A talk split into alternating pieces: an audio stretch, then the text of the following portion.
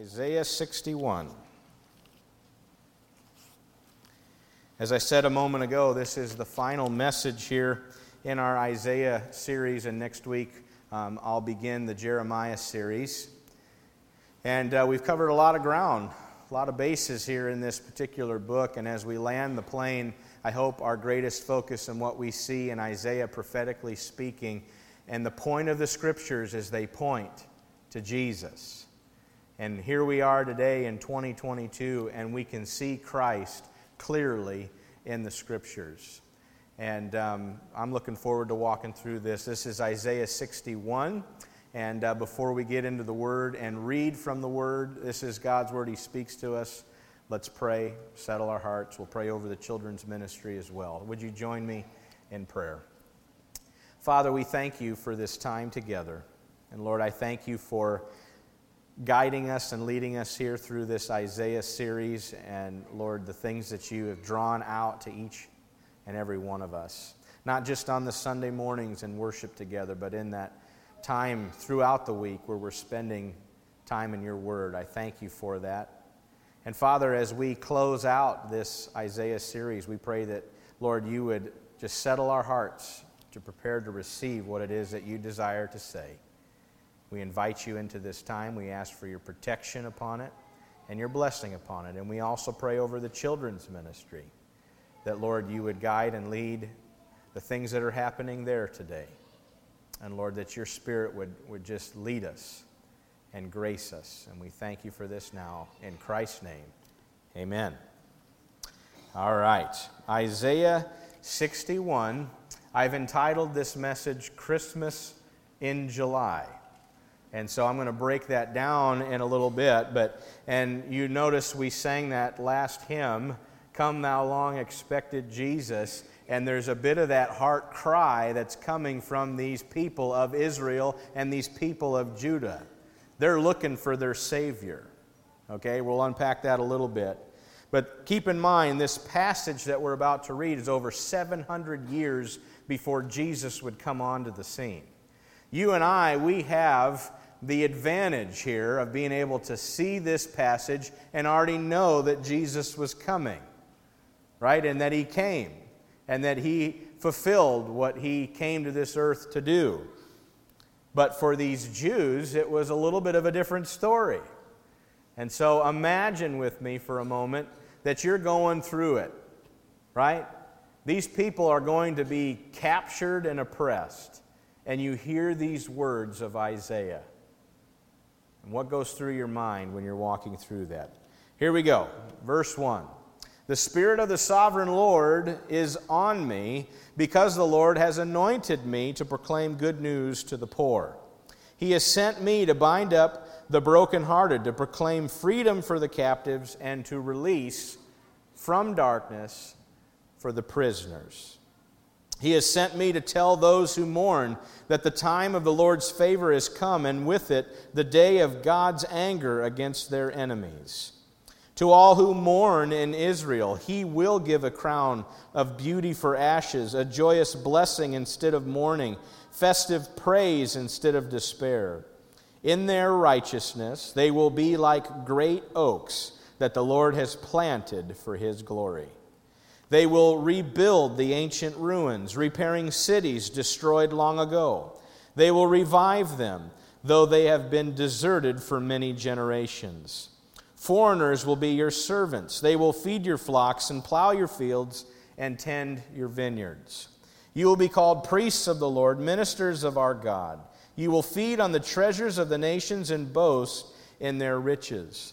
Instead of shame and dishonor, you will enjoy a double share of honor. You will possess a double portion of prosperity in your land, and everlasting joy will be yours. For I, the Lord, love justice. I hate robbery and wrongdoing.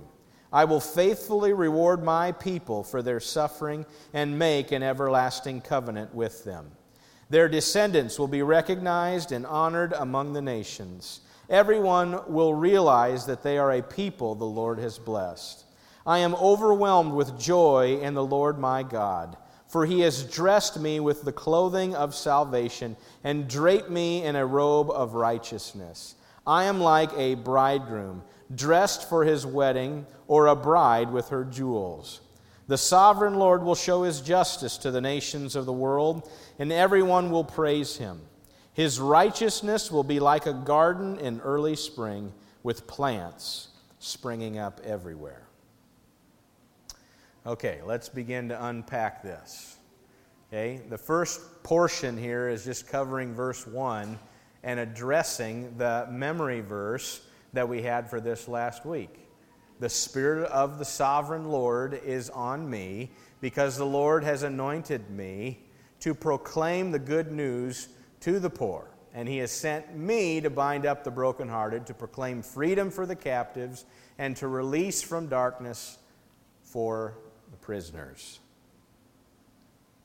The subtitle of this particular chapter is Good News for the Oppressed. That's a good verse right there.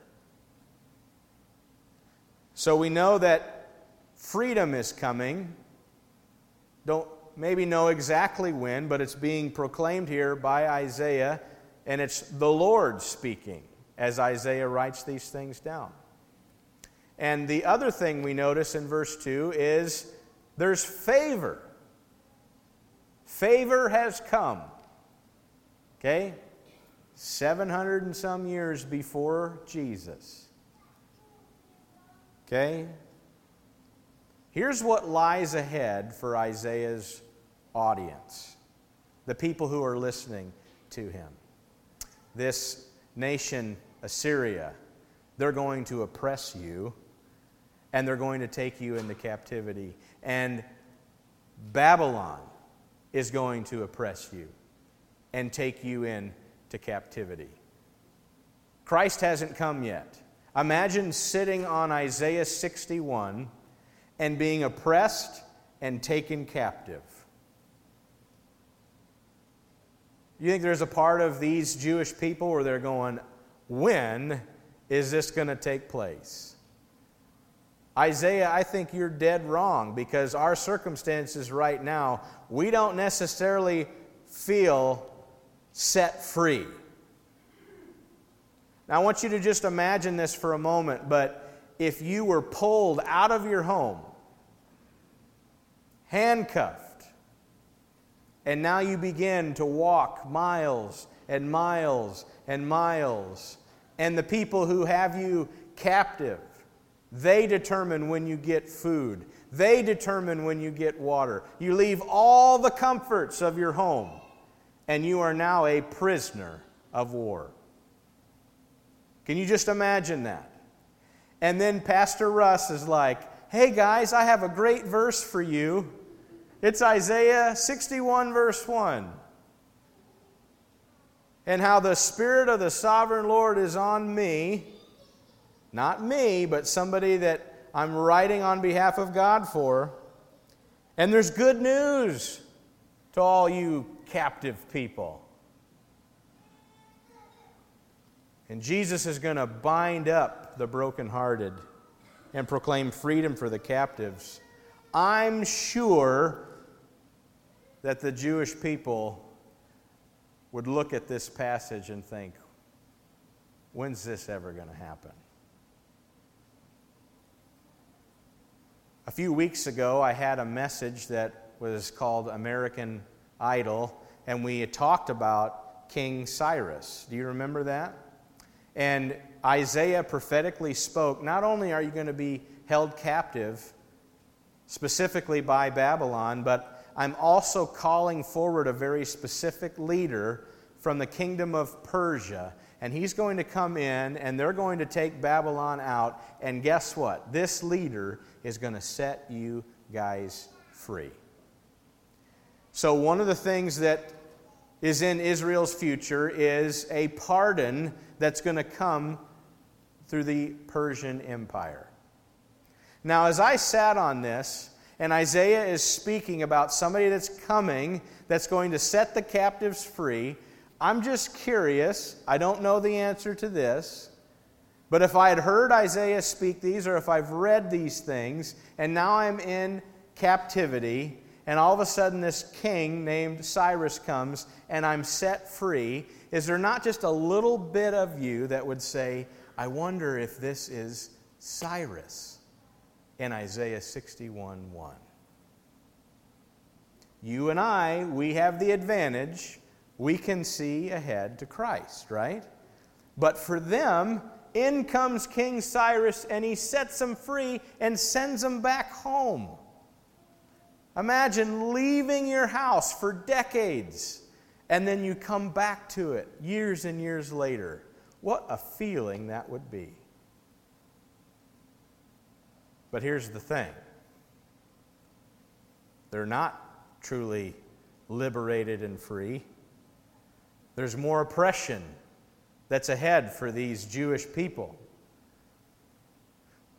There's the Greek Empire, there would be oppression there. Then you hear of the Roman Empire, and there's a whole lot of oppression there. And these are physical things. But there's a much bigger oppression that's going on in people's lives than just those.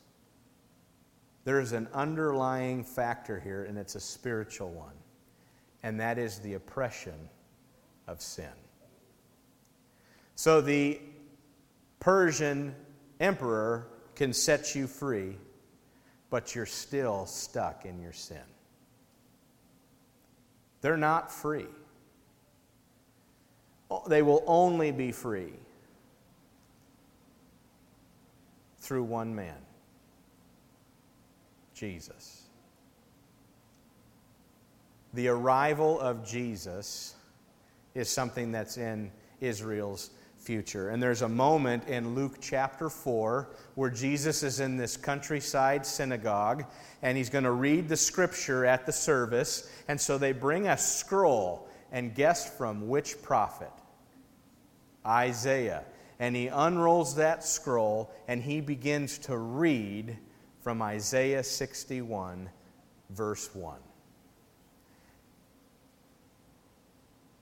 The Spirit of the sovereign Lord is on me.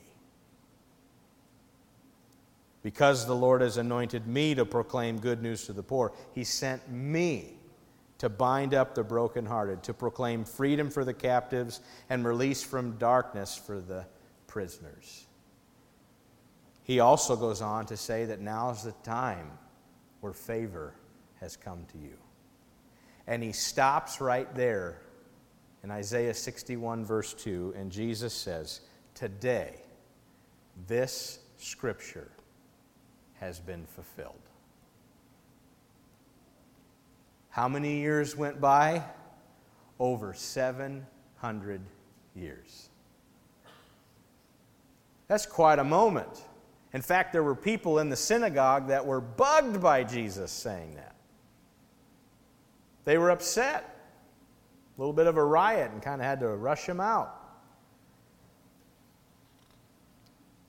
Today, this scripture is fulfilled in your hearing. Jesus has come. He's the one who sets people free, He's the one who brings freedom. And not just for the nation of Israel, but it's so much bigger than that. Remember, I said one of the things that when it comes to oppression, the greatest one out of that whole list of all these huge nations that oppressed them, the greatest one was that of sin. And Jesus came to deal with that for everyone.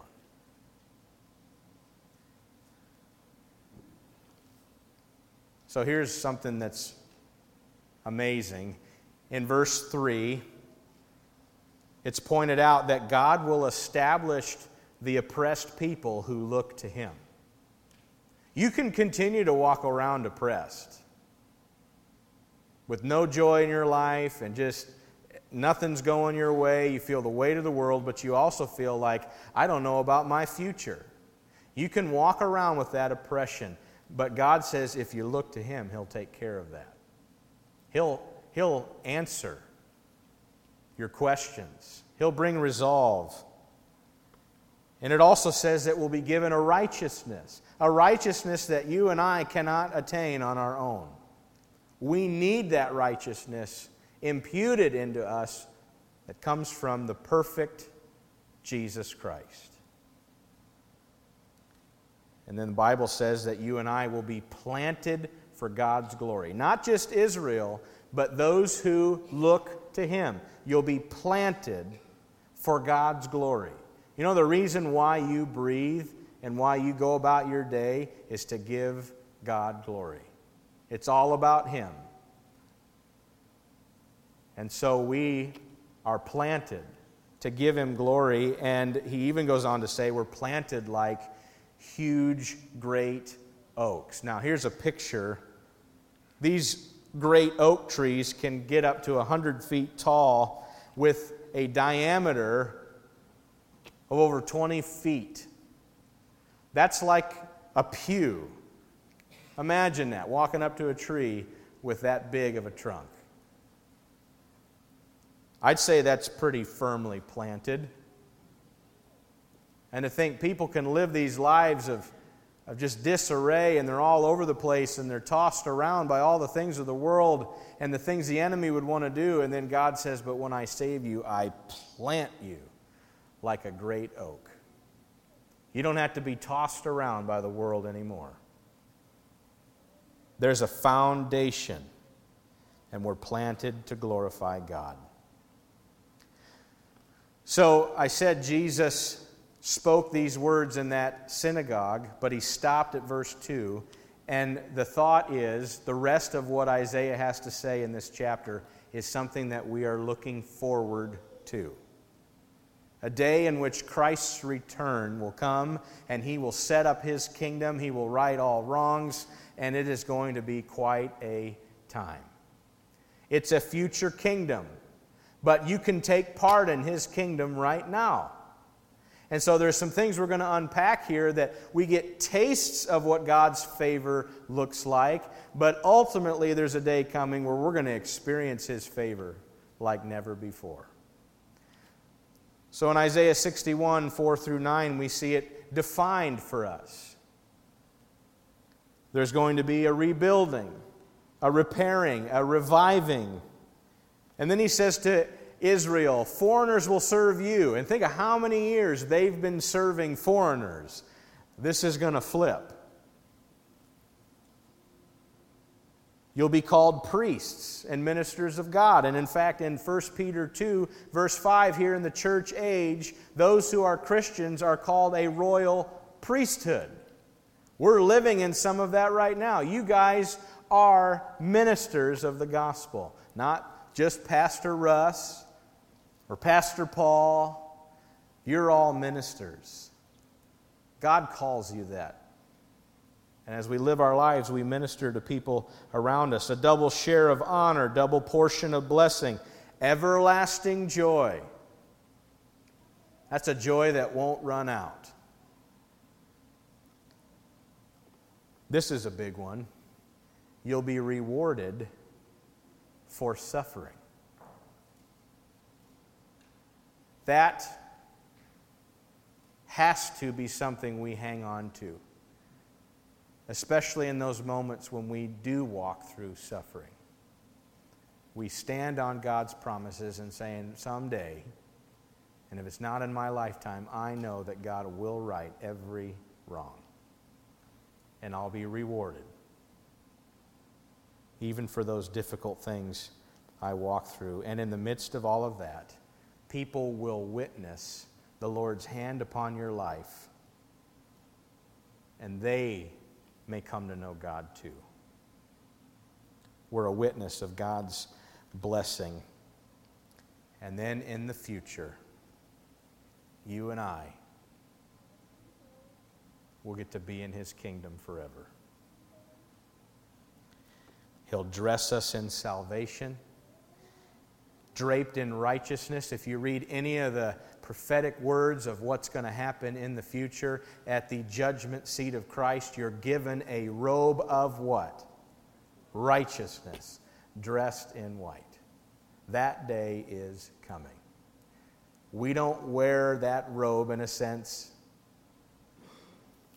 We're covered by his blood, but there's a day in the future where God will clothe us in these robes of righteousness when we enter into his kingdom forever. We're prepared for a wedding banquet. Pastor Dave talked about that a little bit last week. This feast, this celebration. And there's going to be a worldwide worship of a king who deserves our worship. And Jesus will rule here on this earth. And let me just unpack that for a second because for me as a kid, I always just thought heaven will always be heaven. I'll just be up in the clouds, and I'm sure it'll be one big giant worship service forever. And as a kid, you're like, I don't want to sing for hours and hours and hours or hear somebody preach for hours and hours and hours. I want to tell you what heaven is. When Jesus comes back and he's setting up his kingdom here on earth, you and I, we're going to have jobs that we do. We serve in his kingdom. There will be worship. There will be those things that happen where we give our praise unto Jesus, but we're going to continue to live lives. And I want to be a part of that kingdom. And I hope you want to be a part of that kingdom. And the way that we can know we can be a part of that kingdom is if we receive Jesus Christ into our lives. The kingdom of God, then, is the rule and reign of God in your heart right now. And when He comes to set up His kingdom, you'll be a part of that. But what you do with Christ here on earth determines where you'll be in the future.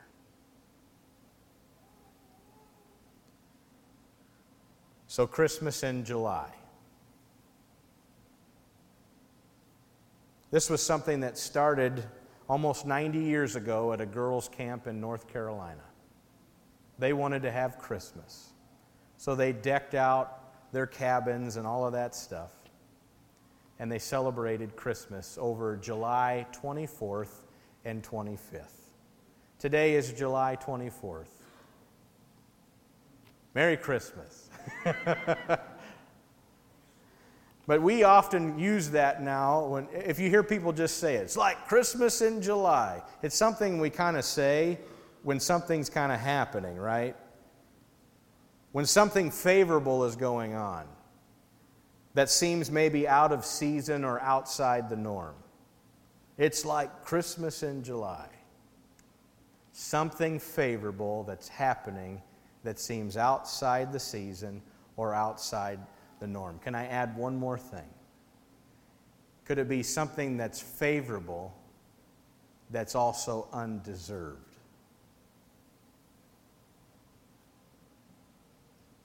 Israel was living in disobedience. And God knew that their disobedience would lead to their oppression and their captivity. And in the midst of all of that, God, through Isaiah, is saying, I'm going to save you,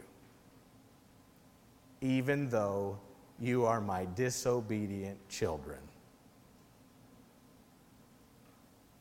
And we know that in the gospel, Jesus came to not only die for Israel, but to die for everyone, even though we're disobedient.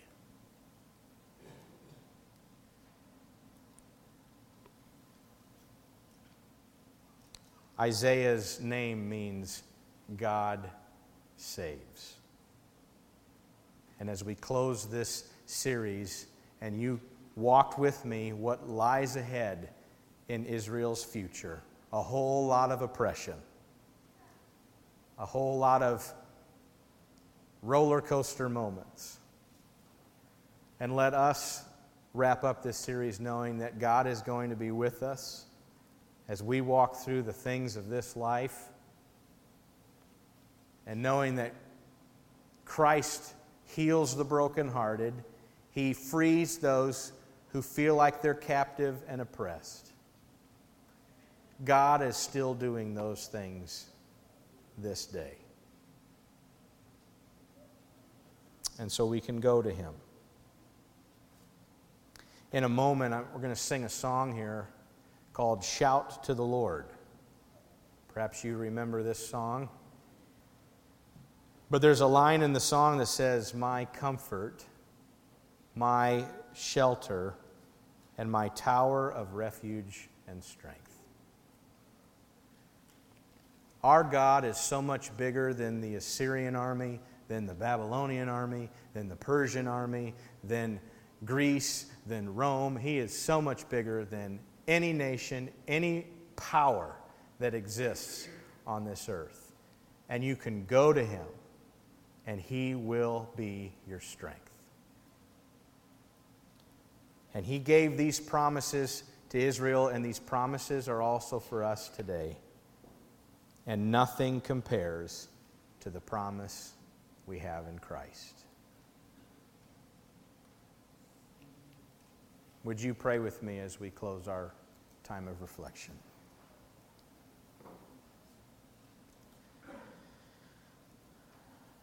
Father, I thank you for the promises that we have in you. And Lord, these things they may not get fulfilled on our time frame, but we know, Lord, that your promises are still faithful and true, and you will work them out in your timing.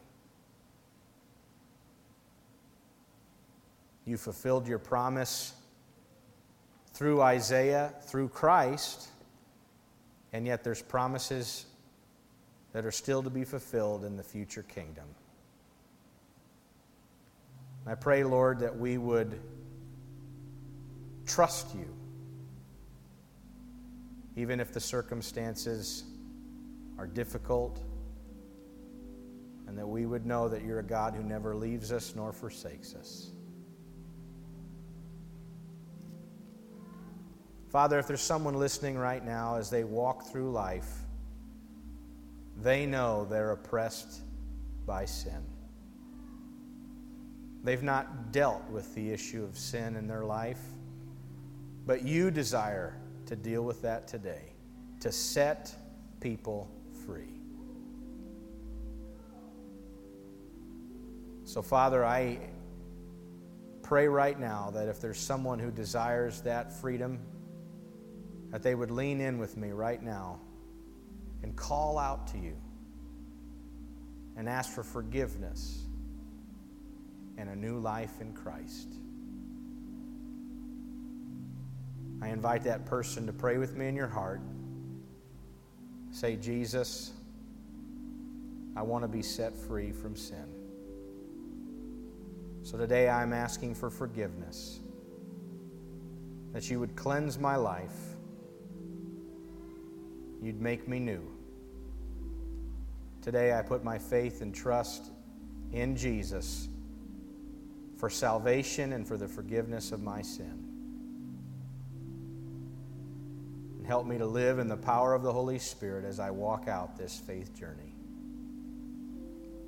Thank you for this gift of salvation that comes by grace through faith. We thank you now in Christ's name.